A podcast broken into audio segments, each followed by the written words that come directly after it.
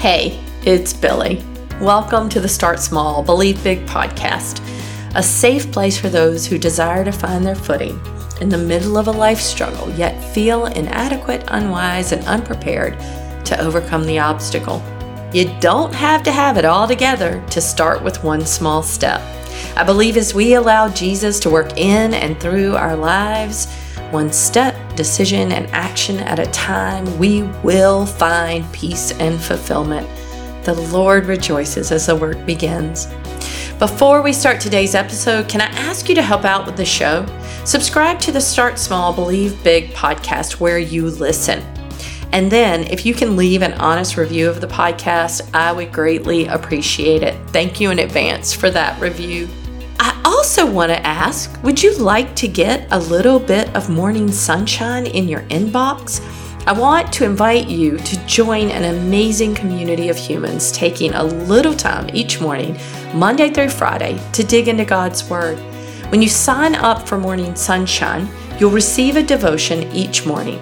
The devotion starts with a scripture, then a short teaching, and ends with a quick prayer. We'd love to have you join us. You can find the link in the show notes, and I promise no spam, just me and Jesus. I'm glad you're here for today's episode of Start Small, Believe Big.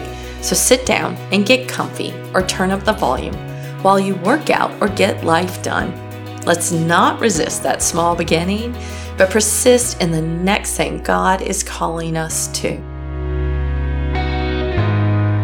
I had two friends that the argument began as most do. Neither was really sure where it began.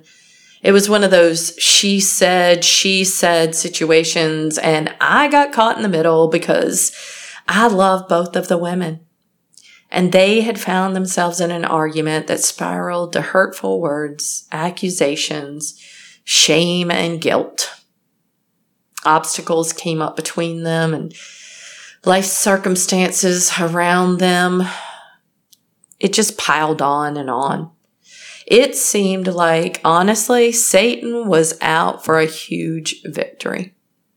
I heard both of their stories, and neither were in the wrong completely, and neither were in the right. What I wanted them both to see was where was God in the midst of the disagreement? In every situation, there's always two stories. The story that we see and the story that God sees. Sometimes life seems to put these huge obstacles in front of us, these huge barricades. And it all looks like it's falling completely apart in our relationships, in life. And it seems that it's going to be a disaster. Today's scripture is Genesis 50 20. You intended to harm me, but God intended it for good to accomplish what is now being done, the saving of many lives. In Genesis 37 through 50, we find the story of Joseph. Joseph's brothers uh, were jealous of him. They hated him. And they actually sold him into slavery after they attempted to kill him, but decided not to. It's quite a story. If you are into some pretty good drama, this is a place to go. Genesis 37 through 50. Jo- uh, Joseph was then later on put in prison wrongfully for raping Potiphar's wife when he really had just refused to compromise his integrity by sleeping with her. Then Joseph helped get the chief cupbearer out of jail and had made a pact with him of sorts that if he ever had an opportunity to refer, return the favor, he would also get Joseph out of jail. But the man, of course, forgot about Joseph and left him in prison. Joseph ended up in that prison for 13 years for something that he didn't do. Joseph's story had gotten a bit crazy, but God's story was right on track. God was in the middle of it. That's because God had an amazing plan for Joseph's life. God was going to use Joseph to save Egypt for seven years of devastating famine. What looked to Joseph like his life was on fire was really God's plan to provide food for people during the famine, including the brothers that had sold Joseph into slavery. Joseph realized in the end, of course, because what do we see when we're going through something? We only see what's going on. We only see the argument. We only defend ourselves. We don't get to see what the end product is. Hindsight's 2020, right? So Joseph realized that God had a bigger plan. And then his brothers came to him for food. And he knew and told them that God's story was right on track all along. This also played out in the life of Jesus. To the disciples, it looked as if Jesus would be king, a great king who would rule all of Israel and return their homeland, their nation to greatness. They knew him as a great leader. But then Jesus was crucified. And they looked at him hanging on the cross and probably wondered, what is happening? He was supposed to be king. They had followed him for three years and now he was dead. It was all over. But you see, in that story, this is just when it was at its peak, when God was at the pinnacle of what he was doing. God was in the process of connecting man to himself. You see, not always what we see in the turmoil, in the trials, is what God sees in the end.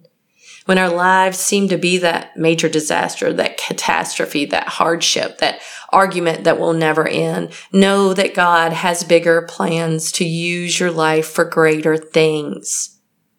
Our lives are to glorify Him, and He's going to make sure that it happens. The story we may see doesn't always show us God's long term plan. We have to trust God, knowing that He works for good in all circumstances, in all obstacles that come up in front of us. My friends, my two girlfriends that I love dearly, sat down and finally talked. They paused, they listened, they responded without anger, and they overcame those obstacles between them by focusing on their vertical relationship with Christ. What did Jesus want them to do? He wanted them to forgive, to embrace, to work together, to strengthen their relationship, and in the end, to help other women overcome the ob- obstacles they face in their friendships. God used this crazy disagreement that they didn't even know how it started for a bigger purpose in fulfilling his story of helping other women.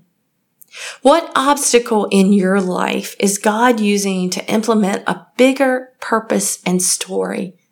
You may not know right now, but what I want you to do is change your perspective. Change your perspective on the way that you look at the hardships you're experiencing. And that is when you see what God sees. When you focus on God, that's when you begin to see his hand working in it all. So take a look, a different look in changing your perspective on the way that you look at the hardships in your life right now. Take a step back, pause, look at the obstacle with the eyes of the Lord. What does He want you to do? I want to thank you guys for listening. I pray this podcast has encouraged you to allow Jesus to work in and through your life, one step, decision, and action at a time Thank you for joining me today on the Start Small, Believe Big podcast. I hope you're back next week for another episode. Now, let's not resist that small beginning, but persist in the next thing God is calling us to Be blessed, my dear friends. Until next time.